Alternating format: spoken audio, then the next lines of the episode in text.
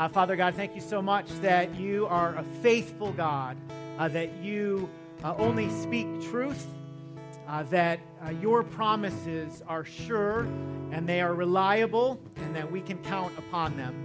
Uh, Lord, thank you so much for your living and active word. I thank you that you have spoken to us, that you haven't remained silent. Lord, thank you that you come to us in our moment of need.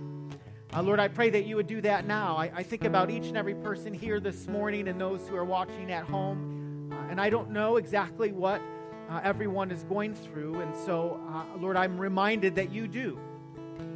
And so I just want to give our folks, both here and at home, just an opportunity to, to pray uh, right now in their seats and ask that uh, you would speak to them through uh, your word. Would you do that, church family, right now? Just spend a few moments in prayer and ask that God's Spirit would speak to you.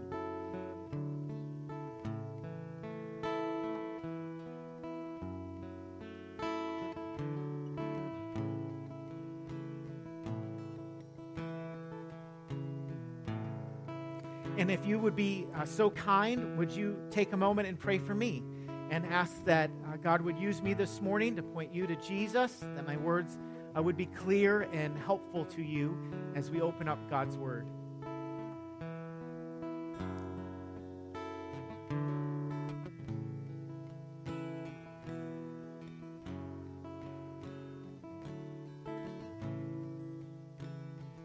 God, we're a dependent people. We really need you. We're desperate for you. And so I pray that you would meet us uh, in our need this morning.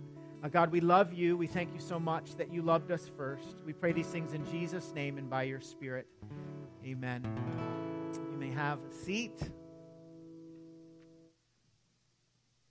It's hard to believe, but it's been uh, almost eight years uh, since I was uh, rushed to the emergency room uh, late one night.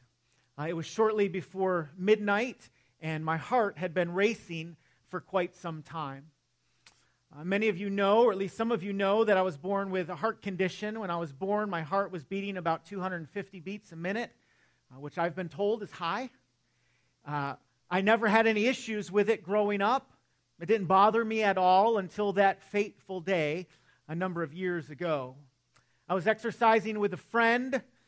I felt something was different, was, was wrong, but I didn't know exactly what it was. And to be quite honest with you, in that moment, I wasn't connecting uh, my heartbeat uh, with this condition that I was born with. It honestly didn't even cross my mind. And so I came home and I shared with Melissa that I, I felt a little funny. She's like, What's wrong? And I'm like, I don't know, but I just I feel my heart feels a little weird. And she's like, That doesn't sound like a good thing. Maybe you should have that checked out. Maybe you should go uh, to the hospital. And I did what any man in my shoes would do in that moment grabbed a snack, tried to take a nap. Uh, I thought I'd sleep it off, uh, but it was uh, relatively unsuccessful. Later in that day, Melissa left. She had an event that evening. She's like, Are you going to be okay? And I was like, I'm totally going to be okay. I was not okay. Uh, I still felt funny. I still felt like something was wrong. Uh, eventually, I tried to get a hold of Melissa, and I was like, Hey, could you just come home? I'm not feeling well. And, uh, but she was at a play, and so she had her phone turned off, so she didn't get any of my messages. Uh, finally, when she got out, she called me and she's like, James, you need uh, to go to the emergency room, like now. And I was like, sweetie, I just want you to come home. Uh, because that would magically make everything go away, at least in my mind. And she's like, You really need to go. And I said, Just come home. And so I hung up the phone, and about three and a half seconds later, Melissa's father called me and said in so many words, You need to go to the emergency room now. He said it a little differently. I can't uh, share on Sunday morning what exactly he said, uh, but he, sh- he strongly encouraged me uh, to go to the emergency room. Melissa came home. We found someone to come to our house, take care of our kids. I went to the emergency room. It was about midnight. I walked in. If you ever want to go to the front of the line in the ER in the middle of the night, tell them you got a problem with your ticker, and like it'll it'll get you back there quick.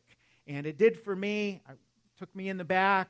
Uh, the nurse took my blood pressure, my heart rate, and she's like, hey, uh, your heart is beating like 250 beats a minute. Um, how long has it been doing this?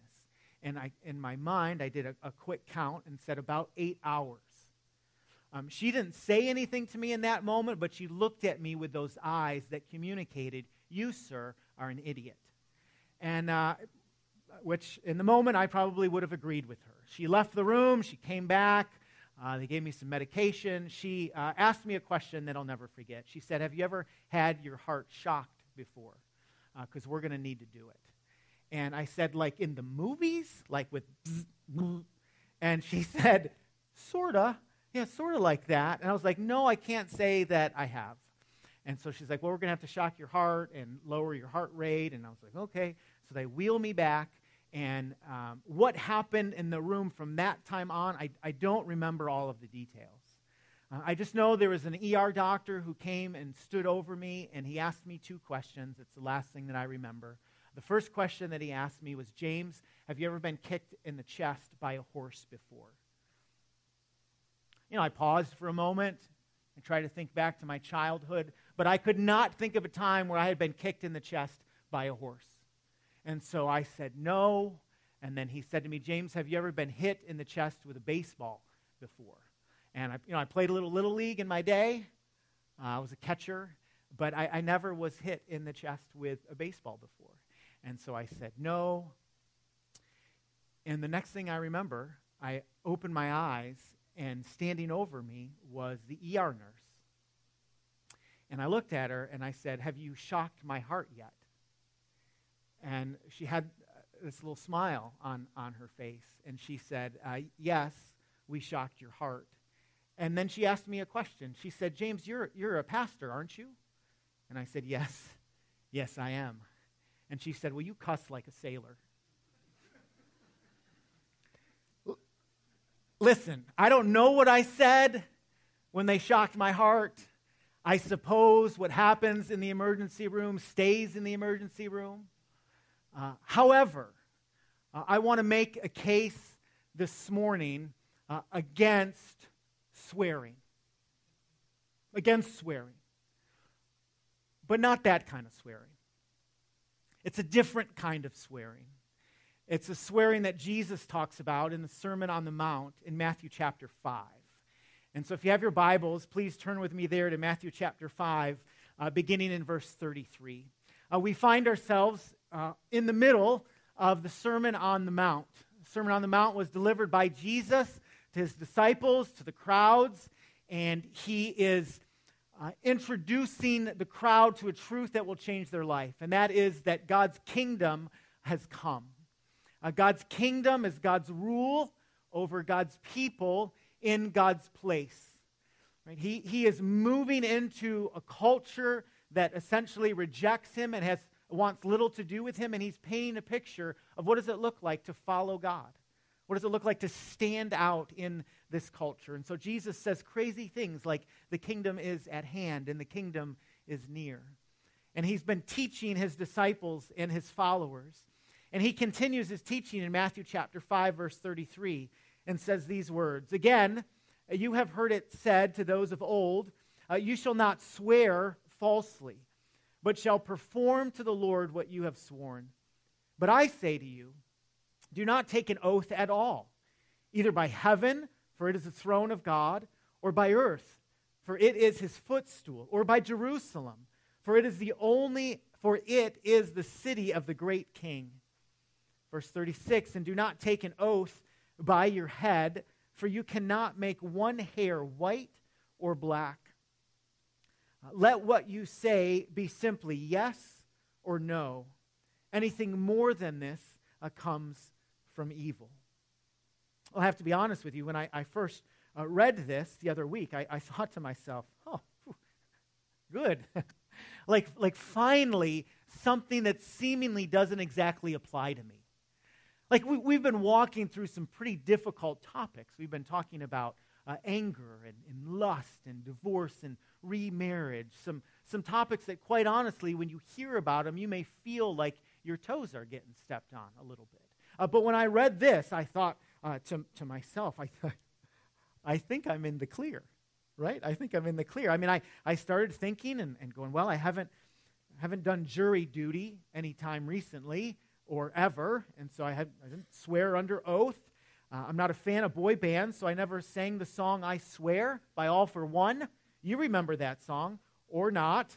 Uh, one person does. Uh, or, I, like, I'm not involved with, uh, with Oath Keepers. I've read about them a little bit on the internet, but I'm not on their Facebook page. And so, I, like, when I read this, I was like, I think, I think I'm good. Uh, but uh, the more I studied and the more I thought about it, the more I realized that I need these words of Jesus pretty desperately in my heart and in my life. And perhaps you do too oaths and vows were, were talked about in the Old Testament uh, and in the New Testament. There's times when Scripture uh, warns against uh, taking an oath or swearing, as this text says. Uh, later in James chapter 5, verse 12, we, we read, um, Above all, my brothers, do not swear, either by heaven or by earth or by any other oath, but let your yes be yes and your no, no uh, be no, so that you may not fall under condemnation. And, and so there are times when the Bible says, hey, don't, don't swear or don't take an oath. We're going to talk about what that means and what that looks like uh, today. But interestingly enough, there are other times in Scripture where it, it calls us to swear. I think of Deuteronomy chapter 6, verses 13 and 14. You shall fear only the Lord your God, and you shall worship him, and swear by his name. Uh, you shall not follow other gods any of the gods of the people who surround you. Deuteronomy chapter 10, verse 20. You shall fear the Lord your God, and you shall serve him and cling to him, and you shall swear by his name. So these, these words in Deuteronomy chapter 6 and Deuteronomy uh, chapter uh, 10 uh, refer or tie into the first and second uh, commandment of the Ten Commandments. God's people were to worship and serve him alone, and were to swear uh, by his name alone, because he is the, the one true God. Uh, God's people were never to create or to bow down to an image in any other form uh, other than Yahweh, other than God, because God alone is sovereign. He is the one true and living God. And, and when people um, swear by any other name, they are creating uh, an idol, essentially, and bowing down uh, to that idol. And so Scripture says, And you shall not swear falsely by my name, so as to profane, profane the name of your God. I am the Lord. And so, this prohibition against swearing falsely by the name of God is critically tied uh, to the third commandment of the Ten Commandments as well. Exodus 20, verse 7 You shall not take the name of the Lord your God in vain, for the Lord will not leave him unpunished who takes his name in vain. To take the Lord's name in vain is to invoke his name lightly or profanely, uh, to use it without humbly acknowledging the holy character of the one whose name you are invoking. Uh, to invoke the name of God in an oath or a vow when your statement is false or when you do not intend to honor your words is a direct violation of the third commandment. And as one author says, to invoke the name of God over a trivial or inconsequential matter is also a violation of the third commandment because taking the name of the Lord in vain includes taking it lightly, uh, treating it as it is common or trivial. And so in the Old Testament, oaths were to be sworn in God's name only. They were to be used for affirming important matters, not trivial matters uh, and, th- and they were uh, to be true. Oaths were used to resolve disputes, to seal agreements or covenants, or to simply affirm the truthfulness of important declarations. And so we read in Hebrews chapter 6, verse 16, um, an oath, uh, an oath given as confirmation is an end to every dispute. And so if there were a, a dispute between two individuals, if there was a disagreement, an argument, a fight, uh, when someone made an oath, uh, it, it would basically dissolve the disagreement. It was a way of communicating to that person listen, what I am telling you is true. I'm, I'm not making it up. And so when people took an oath or a vow, it was a significant. In some ways, it was like a way of convincing the person that you were talking to that your words were true or reliable or could be trusted. Uh, when, when we were little kids, when I was a little kid, and I would get in an argument with my friends, maybe I would say some outlandish claim, right, some statement that I wanted them to believe. I would uh, communicate the statement, and they might respond to me, James, that's not true. And I would respond to them and say, No, it is. I swear. Right? And, that was a way of me communicating to them, No, listen, I, I mean business. I'm not making this up. And then if they were to reply to me, James, we still don't believe you, I would say, No, I swear on the Bible. I mean, that was a way of telling my friends, listen, you need to believe me. I'm not making this up. And if they still told me, James, we do not believe you, you're making it up, I would say to them, I swear on a stack of Bibles. Because I wanted them to know I wasn't kidding. Like I could be trusted. And if they still pushed back and said, James, we still don't believe you, I would say, I am telling the truth. I swear on my mother's grave. Now, listen, my mom's watching this message at home right now. And so I want you to know, Mom, I never said that. This is just an illustration. I would never say that. But other people did. And, and the reason that they would is because they wanted someone or something else to kind of prop up their opinion or what they were saying because they wanted other people to believe them. That's what is essentially happening here. Jesus says in verse 34, "But you uh, but I say to you, do not take an oath at all, either by heaven, for it is the throne of God, or by earth, for it is his footstool, or by Jerusalem, for it is the city of the great king. And do not take an oath by your head, for you cannot make one hair white or black. What are people doing? People are looking to something else other than God to convince other people uh, that their word is reliable and trustworthy and true. And it, it's one thing uh, for, for someone to swear an oath by heaven, but, but then maybe someone would swear uh, an oath by earth or by their head. Jesus, believe it or not, actually rebukes the Pharisees in Matthew chapter 23 for this very thing. The Pharisees were a group of people during the times of Jesus. They were the religious leaders of the day, uh, they were the interpreters of the law of God. Uh, they, they were, in some circles, respected by the community because they kind of had a corner on the truth, or at least they thought they did. Uh, but Jesus re- rebukes them in Matthew 26 um, for doing this very thing. He says in 20, uh, Matthew 23, verse 16, Woe to you, blind guides, who say, If anyone swears by the temple, it is nothing. But if anyone swears by the gold of the temple, he is bound by his oath. You blind fools, for which is greater, the gold or the temple that has made the gold sacred? And you say, If anyone swears by the altar, it is nothing. But, but if someone or anyone swears by the gift that is on the altar, he is bound by his oath. You blind men, for which is greater, the gift or the altar that makes the gift sacred? So whoever swears by the altar uh, swears by it and everything on it.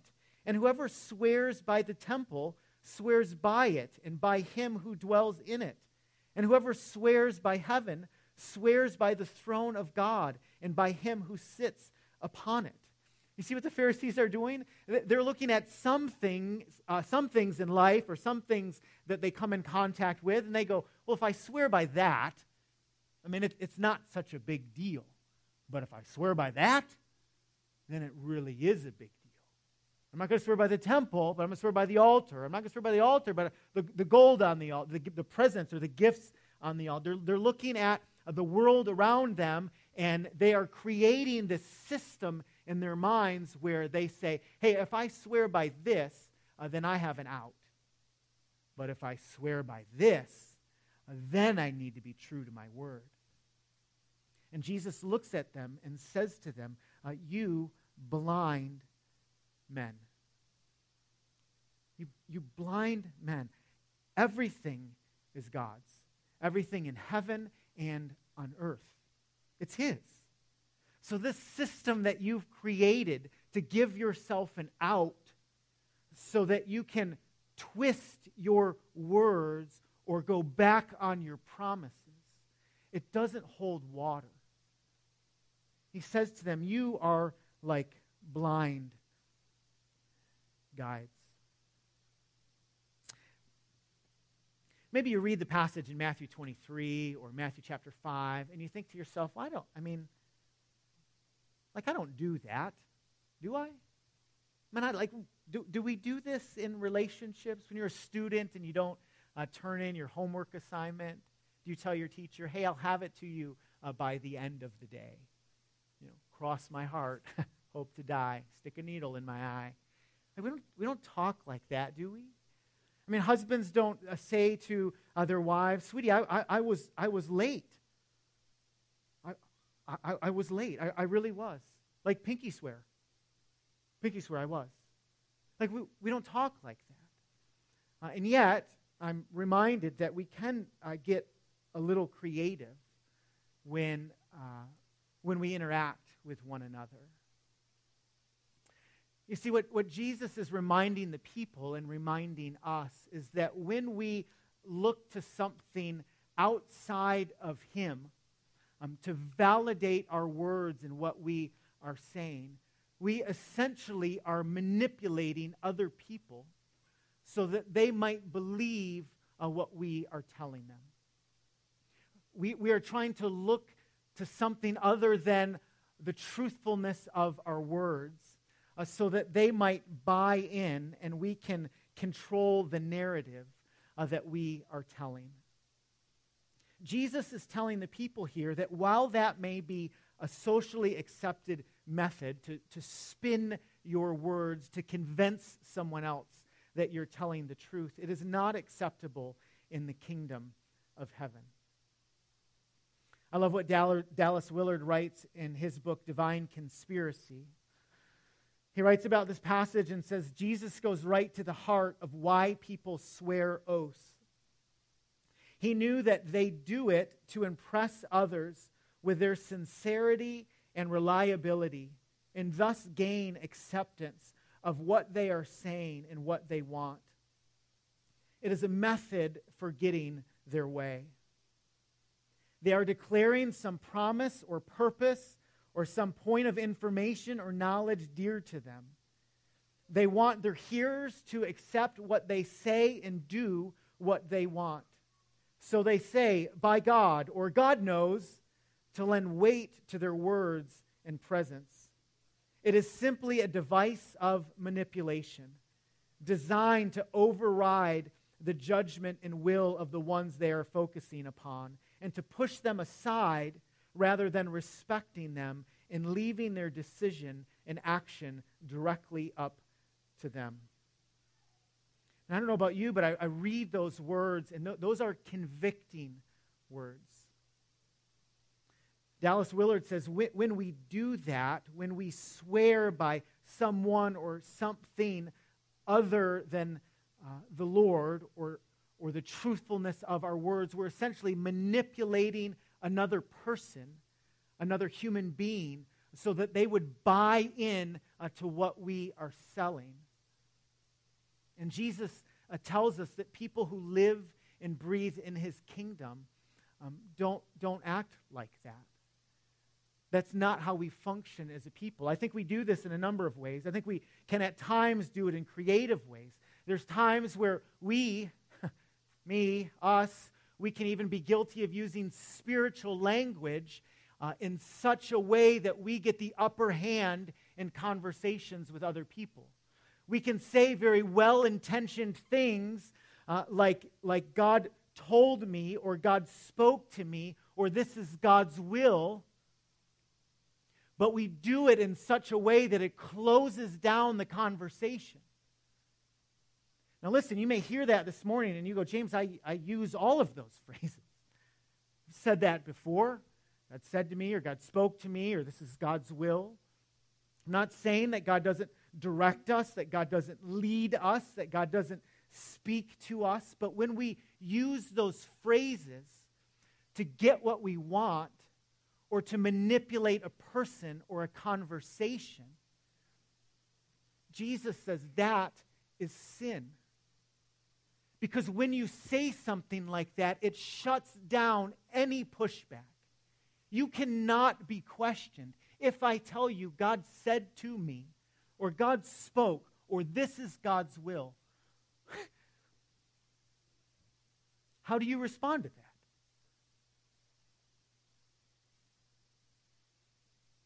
That's an example. Jesus said, don't, don't, don't do that.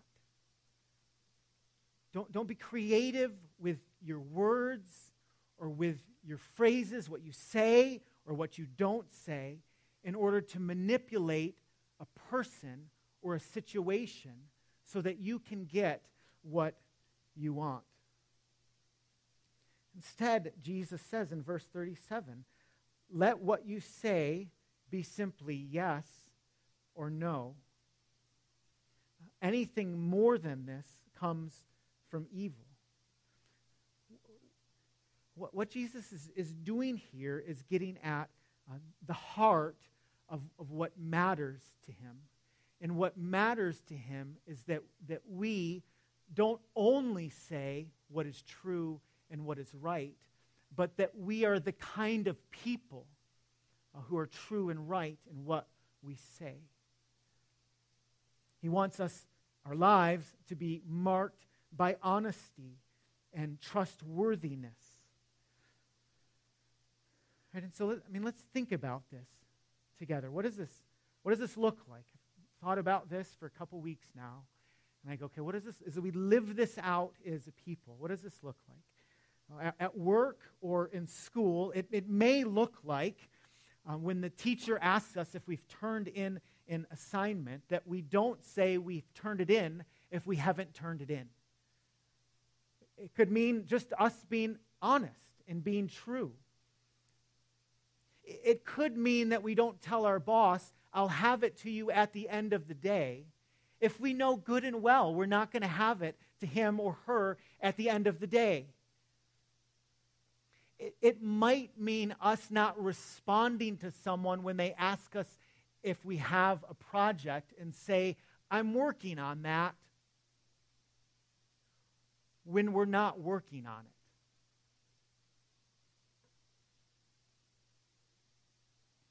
In our relationships with if you're single, with a boyfriend or a girlfriend, if you're married, with your husband or your wife or your friends, it means that we don't use our words to manipulate another person so that we might get what uh, we want. It, it means we don't do verbal gymnastics with things that we say in order to win someone's approval or so that they'll look at us or perceive us in a certain light. In, in our marriage relationships with a spouse, it, it means that uh, we're, we're not creative in our responses. We don't, we don't tell 80% of the truth, but hold a little back so we can look better than we really are. It means that we're the kinds of people who, who tell an honest and true story. We don't create smoke screens. We don't tell half truths. We don't do a song and dance or spin a story so that we will be perceived in a particular light. Jesus says when, when, when we do that, we miss the mark. We sin. Instead, he says, let your yes be yes and your no, no.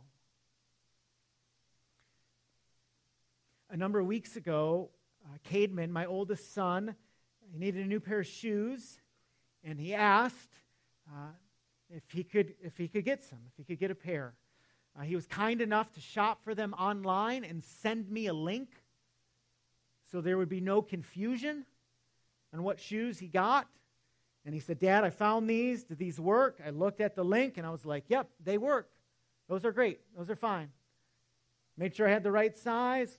We're all good. I got busy. I was doing something, which probably means I was watching a game, and, and I forgot about his shoes. And so he asked me the next day, um, Dad, have you ordered my shoes? I had to come clean. I said, No, Cademan, I, I totally forgot. I was, I, was, I was busy. Whether or not I was busy for the past 24 hours and didn't have three minutes to order the shoes is irrelevant. But I, would, I said, Hey, I, I didn't get to it. I'm sorry. I will take care of it. Fast forward two more days. And he said to me, Hey, Dad, have you had an opportunity to order those shoes? And I said to him, without missing a beat, they'll be here in four to five days. Because I know, as well as you know, that through Amazon Prime, you can get stuff to your house the same day, the next day, or in two days. So I, I gave them a big window. I said, if I say four to five days and they come in two days, I'm like superhero. Like I, I, I want to under promise and I want to over deliver. The only problem was, is my response in that moment was really not true. I didn't order his shoes. Right? But for whatever reason, in that moment, I, I didn't want to confess and tell him, no, I know this is the third time you've asked me, but I forgot again. I wanted to cover my tracks. And so I thought I did until I left the conversation and went to order the shoes, only to find out that they no longer had his size. Oh. My beautiful little plan that I had concocted in my small little brain was quickly unraveling before my very eyes.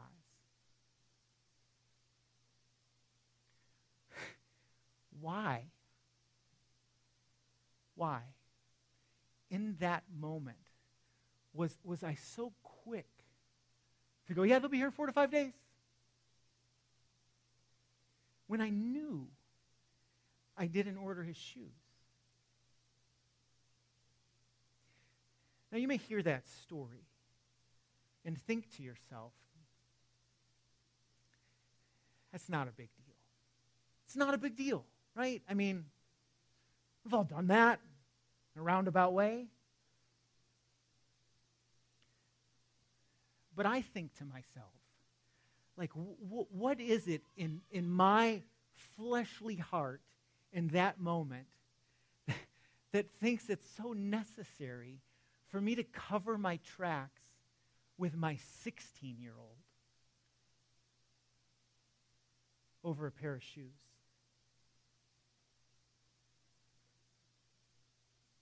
Who does that?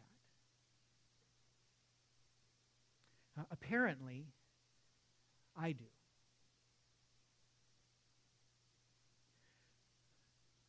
So, so the words of Jesus arrive on my heart. And he says to me, James, let your yes be yes and your no, no. Be true and trustworthy in what you say.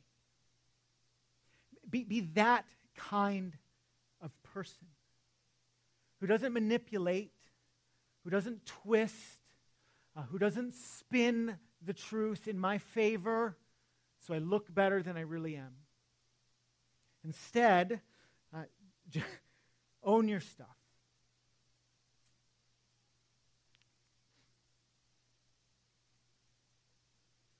Right, so that's a that's a it's a window into my heart.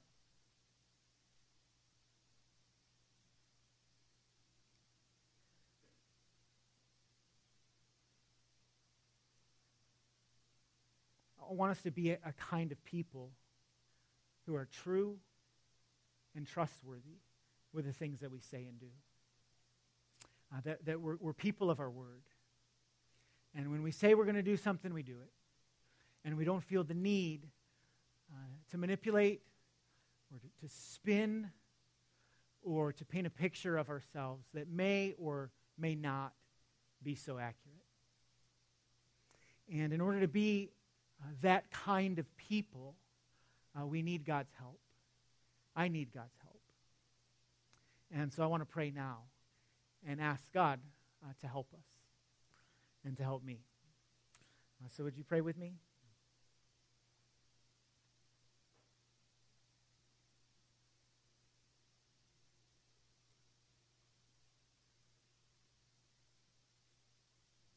Uh, Father God, we, uh, we want to be a people who function and live in such a way that we're uh, true to your character and to your goodness and to your holiness and your righteousness. And uh, I don't know about everyone else, but I know for me, there's, there's these reminders along the way that I really need your help in, in order to do that well. I'm, I'm so dependent and desperate for you uh, to change my heart and to rescue me uh, from myself.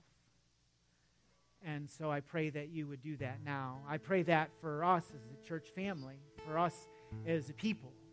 I pray that we would be a people uh, who speak words of truth, that we're trustworthy, that we're honest with the things that we say, that, that we don't feel like we have to go out of our way to manipulate or to spin or to convince uh, someone of something that may or may not be completely accurate. Free us uh, from that this morning. God, thank you that you meet us in our need. Thank you that you change us. You've promised to change us into the image of your Son by the power of your Spirit. I pray that you would do that now. God, we love you. We thank you so much for loving us first. We pray these things in Jesus' name and by your Spirit. Amen.